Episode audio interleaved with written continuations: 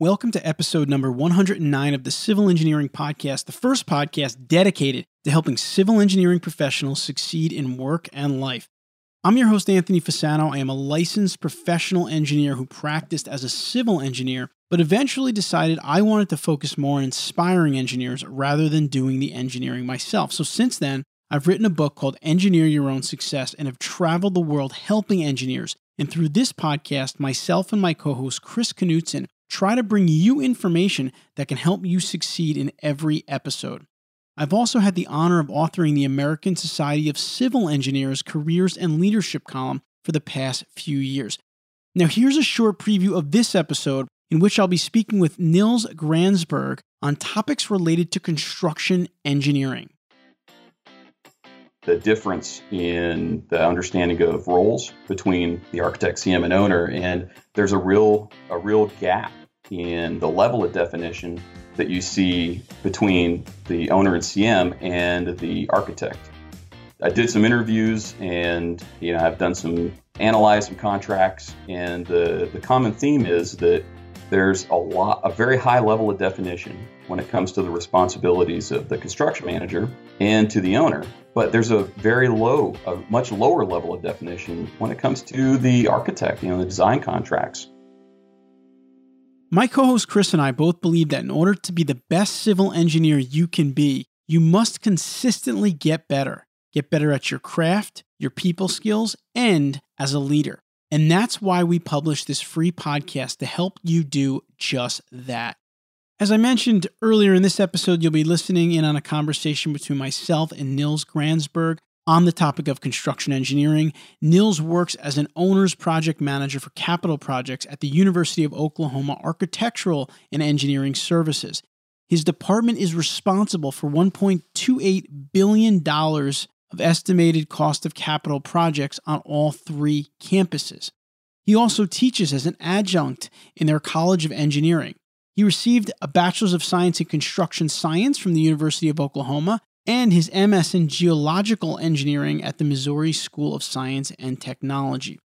Prior to returning to Oklahoma in 2014, he spent 14 years in the United States Army Corps of Engineers, where he managed the full spectrum of tactical infrastructure in MILCON construction projects in the United States and Afghanistan, retiring in January 2014. And we really dive into that in this episode in terms of the difference of construction and civilian projects versus projects in the military and how when you're out there in the field, the real field, the battlefield, things are much, much different.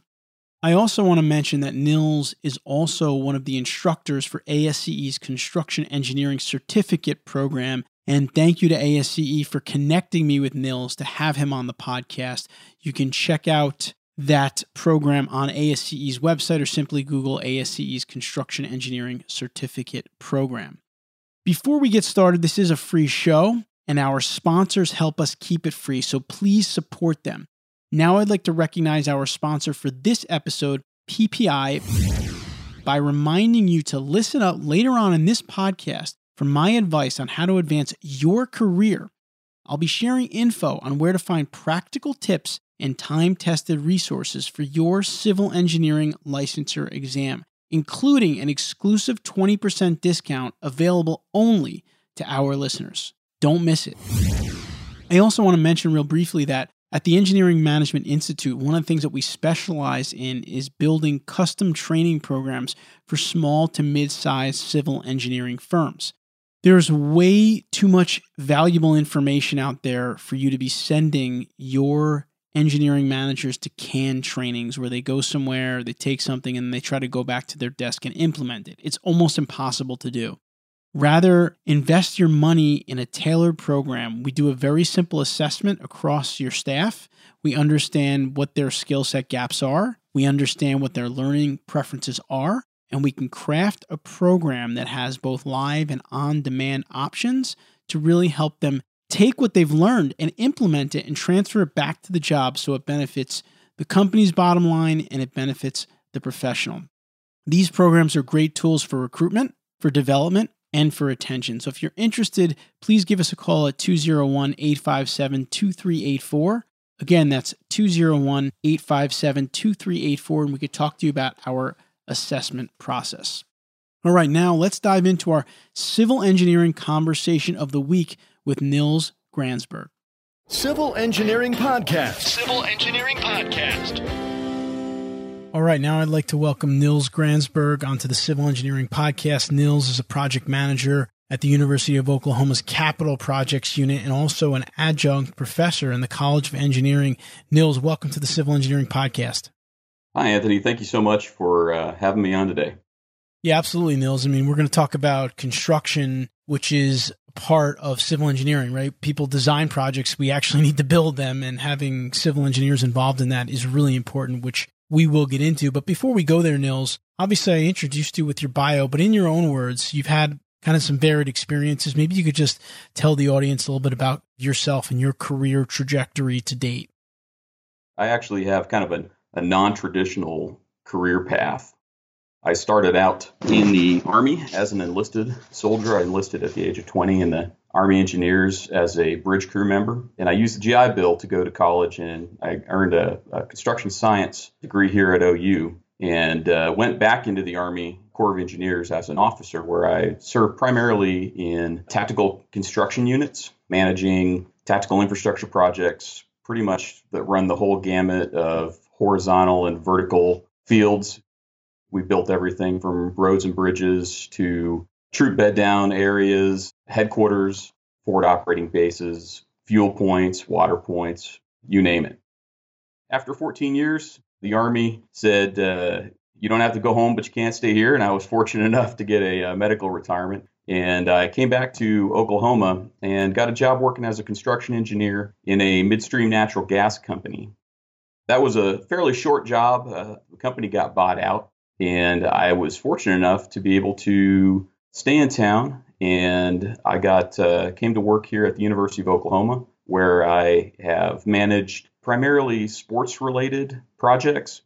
We did a seven million dollar infrastructure program over at the golf course, and then also uh, worked as a construction administrator on uh, some fairly large uh, dormitory projects here that have just recently wrapped up and one of the things that I had always wanted to do, though, was get into uh, teaching and uh, doing research. I was always fascinated with that. My father actually is a uh, retired Army engineer officer and an academic. He's just retired from Iowa State and is working full time as a consultant now. So I started adjuncting here at the College of Engineering last year and uh, started on a PhD this summer. So it's been a fun ride. Uh, I'm a busy guy. I've got like four jobs, but you know, fortune favors the bold congratulations to you on, on being able to put all this stuff together and thank you for your service of course. I want to dive into that a little bit more because i think there's probably some interesting experiences in terms of construction and what you had to deal with there. But before we get into all that nils let's just start with the discipline of construction engineering because it is an incredibly important subdiscipline of civil engineering. And for those listeners not even familiar what that is what is a construction engineer? What is construction engineering? Maybe you can just kind of talk about that a little bit first Construction engineers are civil engineers that have uh, been received the education that equips them with all of the project management and administration tools that you wouldn't normally receive in a traditional engineering degree. So, your construction engineers, they know how to schedule, estimate, know how to negotiate contracts, and also understand some specialties within construction itself like uh, you know construction equipment management and uh, managing subcontractors. The thing that makes it a really valuable discipline is that it combines the skills of a trained engineer with the skills of a trained construction manager. And you see, you know, other construction management programs around the U.S. Uh, you can get, you know, like my undergraduate was in construction science, but uh, they don't have nearly as rigorous education when it comes to engineering design work. When you have an engineer who is, you know, essentially an engineer as manager or engineer as leader within an organization, they have a better understanding of the complexity of the work, the constraints, and then the different sort of things that you need to worry about, you know, especially if it's something like uh, concrete. Everybody under, who's a civil engineer knows all about concrete, but uh, you know, not necessarily if you come from a different discipline. I think the one thing that I just want to kind of drive home on this topic, which I think is important, is we learn a lot of things in school as civil engineers. And even like Neil said, you learn about concrete, you take a concrete course, you do concrete calculations. But really, in my opinion, there's nothing like learning it when you're out in the field and when you're seeing these things being constructed, you're seeing these things being built, and you're really seeing real life problems in the field when something doesn't work, something doesn't match, something doesn't mix right, or whatever the case may be. And you have to try to solve that, and you're in a high pressure situation, which I think is is something to be said for that. And I think those of you out there that are listening, you may not be a full blown quote unquote construction engineer. You may be a design engineer, but if there's access to construction sites and you have the ability to do inspections and to somehow engage with the construction engineers or managers, I highly recommend that you urge your company to allow you to do that because it's going to make you a much more well rounded civil engineer, which is really going to help you. And one thing I'll mention real quickly is that Nils is also one of the instructors for ASCE's Construction Engineering Certificate Program, which is a course that you'll be able to develop some of the skills that we're talking about here. And we'll link to that in our show notes. But there are ways to learn these skills. Obviously, getting out in the field is, is one of the best of them. But I just don't want to kind of underscore that. I think it's a really important point. Have you found that to be the case, Nils? Absolutely. One of the great things about being an engineer is it teaches you how to think one of my professors told me that when you're being an engineer is not all about memorizing information. It's being able to take a look at problems, understand what needs to be leveraged to solve those problems, and then being able to find the information, manipulate the math, and produce those solutions. You know, I mean, engineers are problem solvers, and construction engineering is a small field, but you know, it's one of those things where you may have come out of a traditional civil engineering program or maybe you're a mechanical engineer or electrical engineer. And it's those are skills that you can develop. One of the things I like about my job is it gets me out of the office. I like to be able to get out on the on the field, on the job sites, and uh, you can develop your skills as a engineer leader and manager that will increase your value to your company and to the teams that you work on. So, Nils, let's dive a little bit more into your career. You mentioned PhD, which is not always a common term for civil engineers. I mean, I know there are civil engineers who have PhDs, but there are not a ton of them. Talk to us about that decision for you. What made you want to do that and what you're getting into with your PhD? I actually was really fortunate when I was a, promoted to captain. I, I, got to go back to Fort Leonard Wood, Missouri, to the engineer schoolhouse, and uh, they have a program with the University of Missouri Rolla where I was able to earn a uh, master's degree in geological engineering.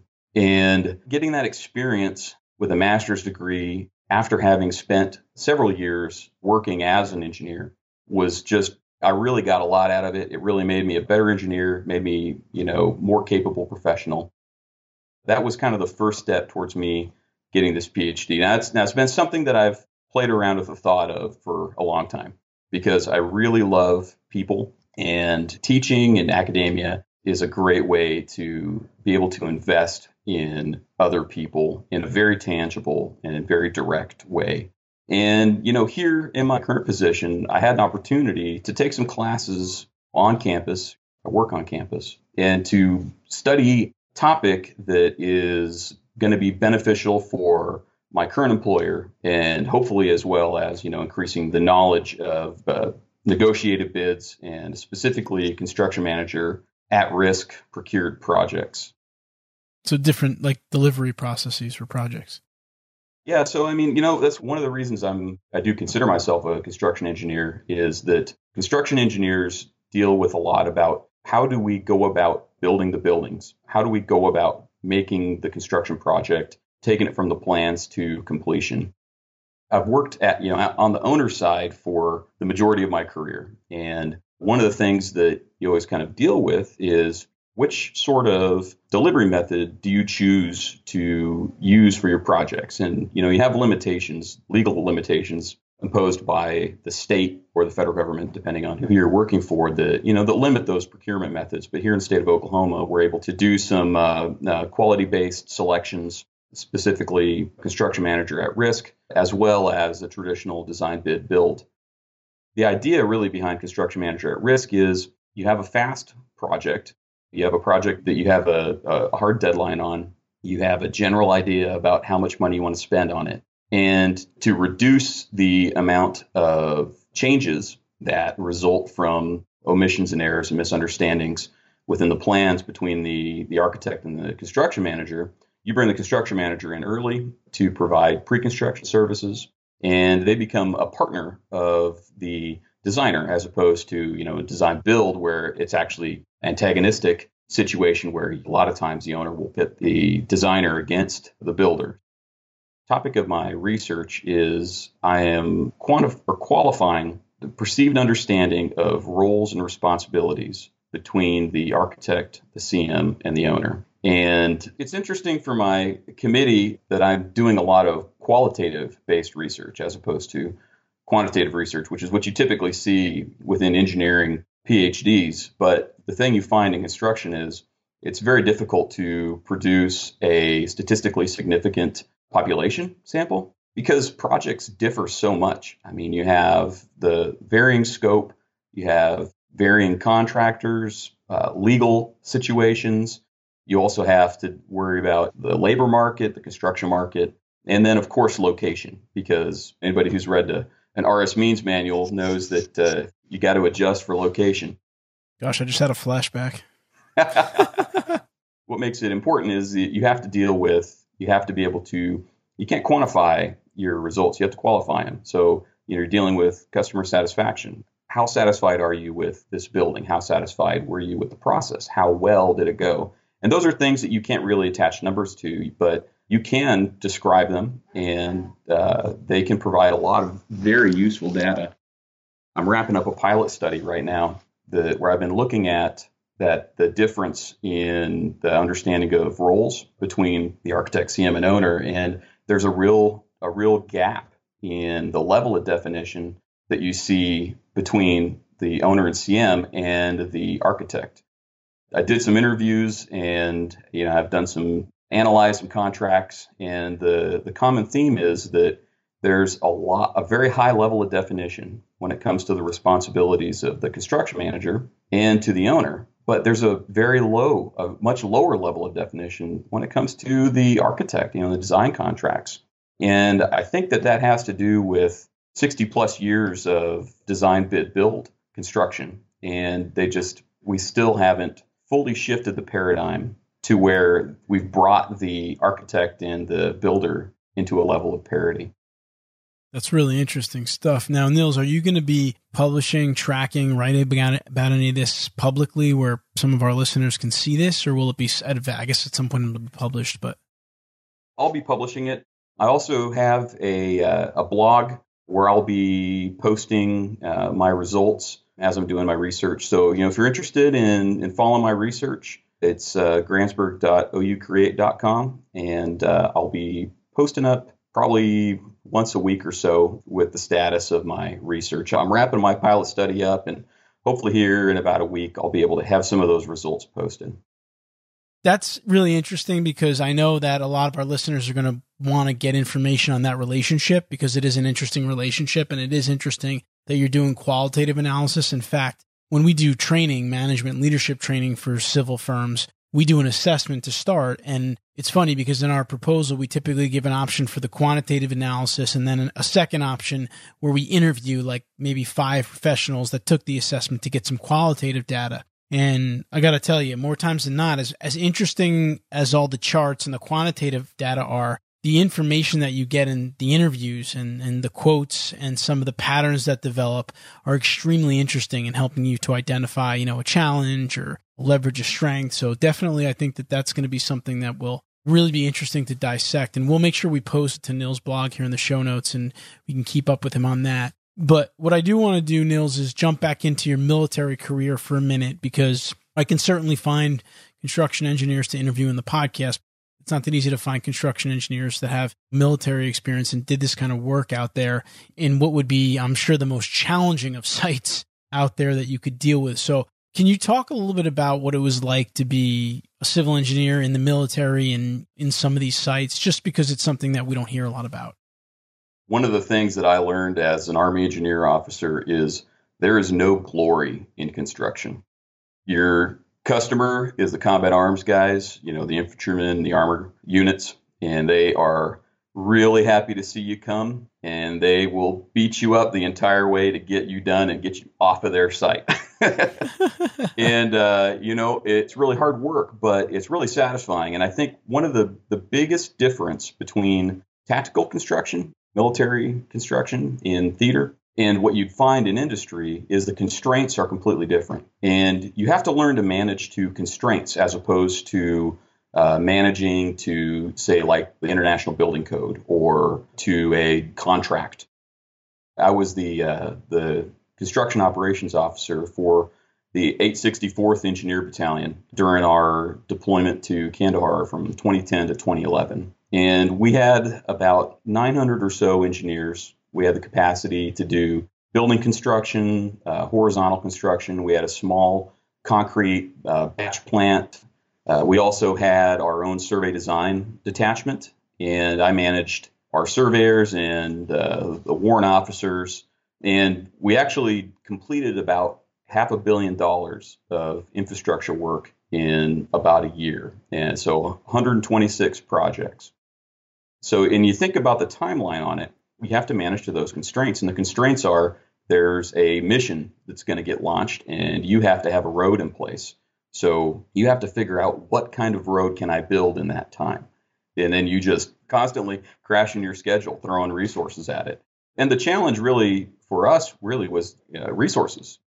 We had uh, issues with our electrical materials. So when we were building forward operating bases, if we ordered you know wires and light switches and uh, you name it, we had a six month lead time on those. So there was no way that they were going to show up in time for us to build them. So instead, we had to go and we would work work deals with uh, the Navy units and the Air Force construction units who had significantly better logistics chains. And we would do stuff like we would set up a convoy and we'd drive their uh, equipment from one fob to another fob because they didn't have the capacity to do it. And they would give us a truckload of 10 2 wire and you name it.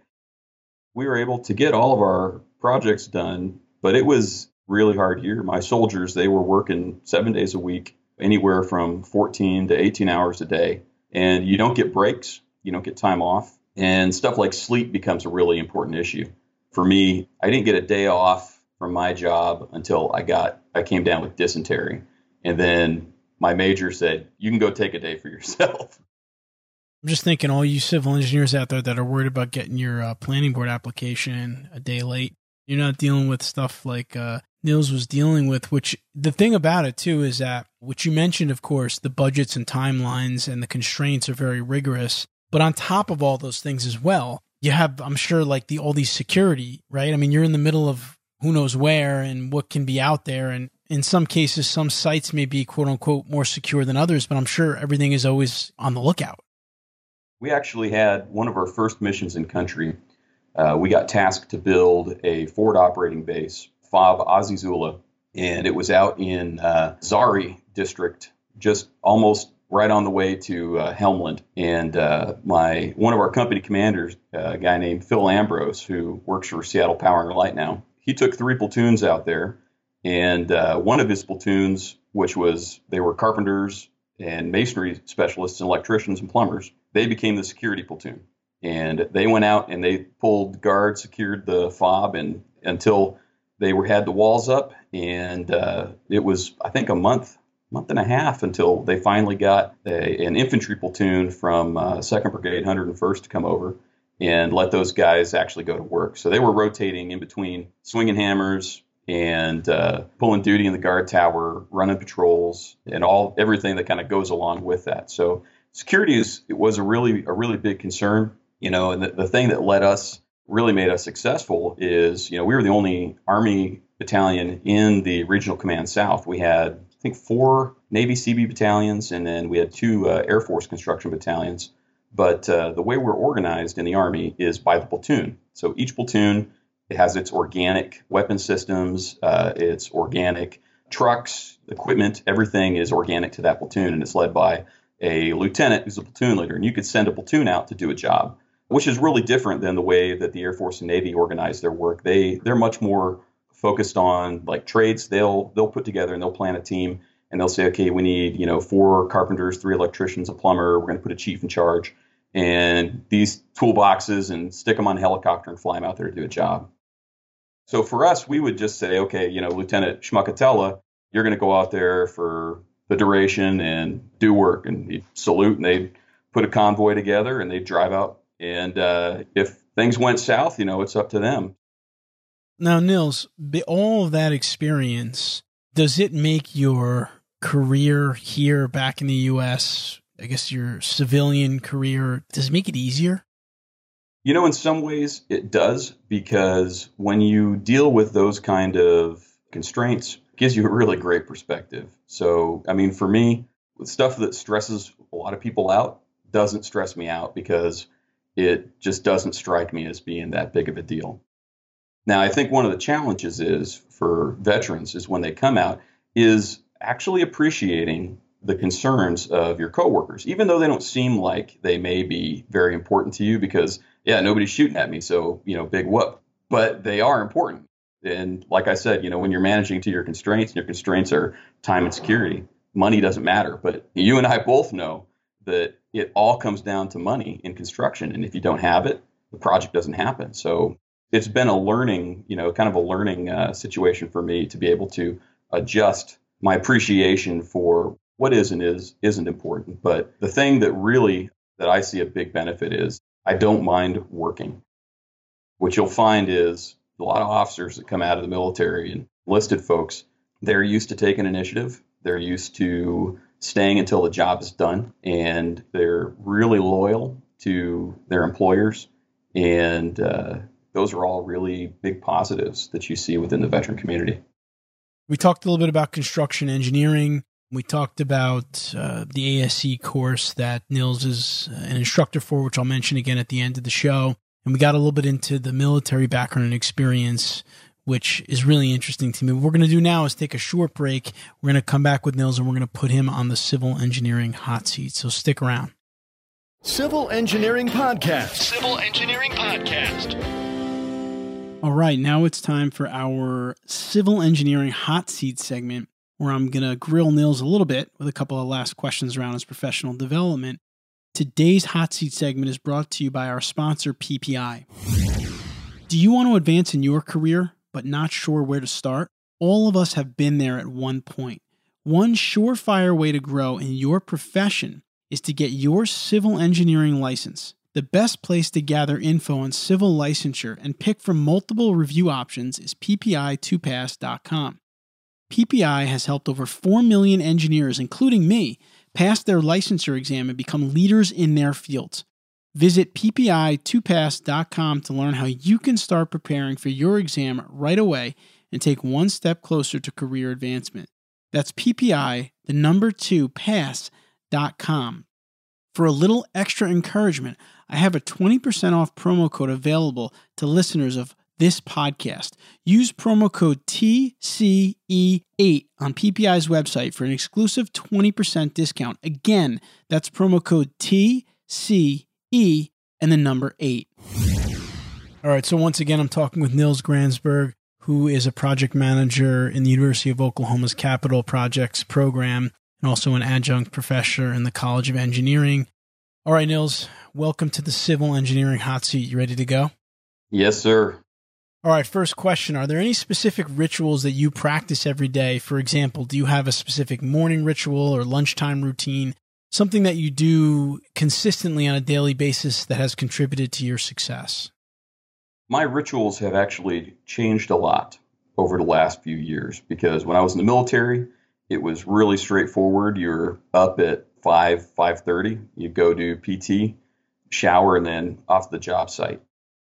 One of the things that I do every day, though, is I always make sure that I eat a good breakfast. And I find that if I try to rush out the door on an empty stomach, I have trouble focusing and I don't have nearly as good of a day. So the two things I would say is, you know, good night's rest and a good breakfast in the morning so that you're ready to go and you're not distracted when you show up to the office. All right, next one. What is one book that you recommend to engineers regularly, or just one book that you have found to be extremely helpful in your professional or personal development? Actually, I actually have two books, and these aren't engineering related books, but I've found them really helpful in understanding people. And the first one is called American Nations by Colin Woodward.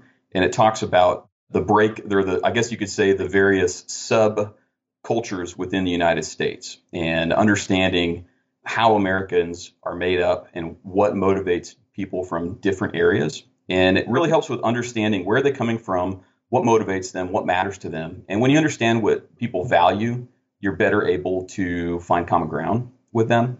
And when you're working in uh, engineering or construction, it's not for the faint of heart. So being able to find common ground with people in uh, contentious situations it can be a pretty big feather in your hat.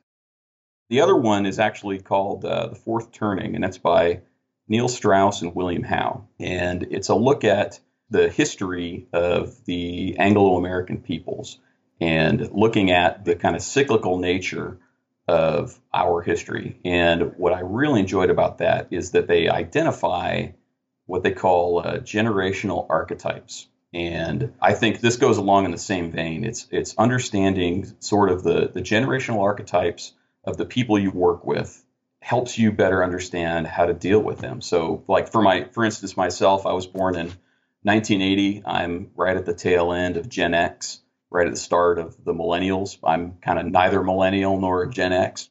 You know, and dealing with uh, older baby boomers, they have a completely different appreciation for authority, for power, for their expectations in work than the folks that are my age or younger do. And being able to understand what motivates them really helps you be a better leader because you're able to motivate people to do what you need them to do uh, willingly. And I, mean, I think that's the essence of leadership. So those are two books that I've really enjoyed and I've gotten a lot out of. I, I keep going back to the well on them uh, regularly. That's great. We've done 110 of these episodes and we haven't had either one of those books. So that's always fun when we get new books. And I'm definitely going to check those out. That sounds very interesting. And really, like you said, in our industry, construction, engineering, I mean, a lot of our listeners, I'm sure, deal with people in different locations. And if you work at big companies, you work on teams with people in different locations and different value structures. So I could see how that could be very valuable. All right, Nils, next question. I got two left here. The next one is thinking of the managers you've had in your career, whether it was someone in the military that you reported to or someone as an engineer. If you think of your favorite or your best manager, and, and you don't have to give specific names, but what was it that made that person such a great manager or a great person to report to? the very best supervisor I had. One of the, the thing that made him so effective was he trusted his people and he delegated authority. One of the things that seems to be kind of a, a recurrent theme with poor management is that you find that people who have trouble like understanding what's really important, what really matters, tend to micromanage and because they're afraid of failing. But he was not afraid to fail. And when uh, things got tough and weren't going in our direction, he still stood there and fought for me and he fought for my peers. And so I think, you know, that trust is really essential. And if you want to be a good manager, I mean, the thing you have to understand is you can't do it all yourself. You have to learn how to delegate authority, which means decision making authority to your subordinates. Give them enough rope to hang themselves with. And when they get to the edge, pull them back before they do it. But uh, if you try to do everything on your own, you're going to kill yourself. I mean, you're going to have a heart attack, you're going to die young, and you don't want to do that. Yeah, no, you're right. And it is definitely one of the challenges that engineering professionals face because we're so detail oriented. And we usually come up through the ranks of project after project, of calculation after calculation. When we get to that managerial position, it becomes very difficult to relinquish those duties. So it makes sense that you would find that as an effective trait in one of your best supervisors. All right, I've got one final question here, Nils. We call it the civil engineering career elevator advice question. So if you got into an elevator with a civil engineer and you had about 30 to 40 seconds with him or her and you had to give him or her career advice in that short period of time, what would it be? Don't follow your passion. It's kind of countercultural, but the thing is, your passions change all the time. The things you're interested change all the time. I'm a tinker. I like making stuff. But, you know, once I learn how to do something, I've learned how to do it. I want to go learn something else. My passions change. So instead of following your passion, like everybody says, go do something that's interesting to you, and your passion will come along as you learn how to do it. You know, I think that's the best advice I was given as a young engineer, and it's continued to pay dividends because when I was 18 years old, I wanted to build robots. And I thought that was going to be the coolest thing since sliced bread. I was going to be, you know, Nils the robot builder. But it didn't work out. And honestly, I'm ha- glad I didn't. But I really enjoyed doing stuff with my hands. And that experience in the Army as a bridge builder, building bridges, it really, really lit a passion for me that came along with a lot of hard work and sweat. But I really love what I do now. And I wouldn't have done what I'm doing if I hadn't gotten that advice. So don't follow your passion. Find something interesting and let your passion for it grow.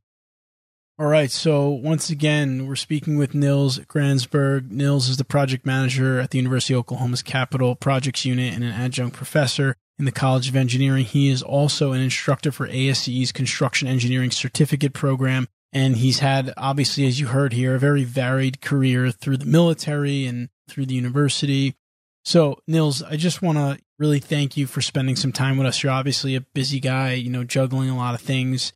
Could you give that website URL one more time of your blog? Yeah, absolutely. It's gransberg.oucreate.com. Nils, thank you so much for being a guest on the Civil Engineering Podcast. Really appreciate it. Anthony, thank you so much. It's been a pleasure to get to talk to you and an honor to be on your podcast. Thank you for listening. I hope that you enjoyed my conversation with Nils Gransberg. Again, thanks to Nils for his service. And it was interesting having that conversation around some of the military versus civilian. And really, just construction engineering is interesting in the different delivery processes. And I'm sure that's something we're going to be diving into more on this podcast in the future. And we'll definitely keep up with Nils on his blog. A couple of things I want to mention real quick as we wrap up here today. Firstly, we've been asked by many of our listeners to create an on demand version of our popular engineering management accelerator online workshop, and we've done that.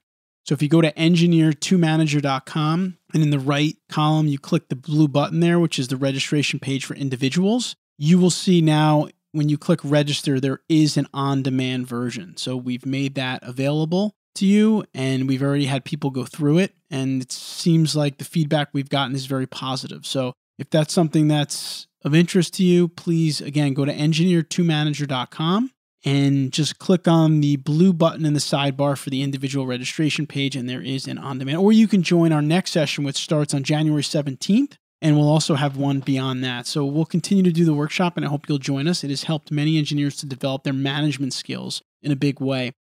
I also want to just congratulate one of our podcast guests, Will Schneer of Big Red Dog Engineering and Consulting. Will is one of the co founders. He's been very friendly to both of our podcasts. He's come on both of them and they've been very popular episodes. Big Red Dog was just recently acquired by another firm, WGI, who's also had some people go through our accelerator program. So we know both companies. We want to congratulate both companies, and we're excited to watch them grow together. It looks like it's going to be a great marriage, and it's really going to help that company to grow. So we love seeing our guests grow and expand. And Will is really an entrepreneur, and he's very inspirational. So congrats to him and his co founders. All right, so remember you can find the show notes for this episode at civilengineeringpodcast.com. Look for episode number 109. There you'll find a summary of the key points discussed in today's episode, as well as links to any of the resources, websites, or books mentioned during this episode. And until next time, I wish you the best in all of your civil engineering career endeavors. Thank you for listening to the Civil Engineering Podcast. Be sure to visit civilengineeringpodcast.com, where you can listen to past episodes and also submit your project to be featured on the show. We also invite you to visit our main website at engineeringcareercoach.com and download a free three part video series created specifically for engineers to help you best utilize LinkedIn for networking, improve your communication and speaking skills, and also help to develop your leadership abilities. Now is the time to engineer your own success.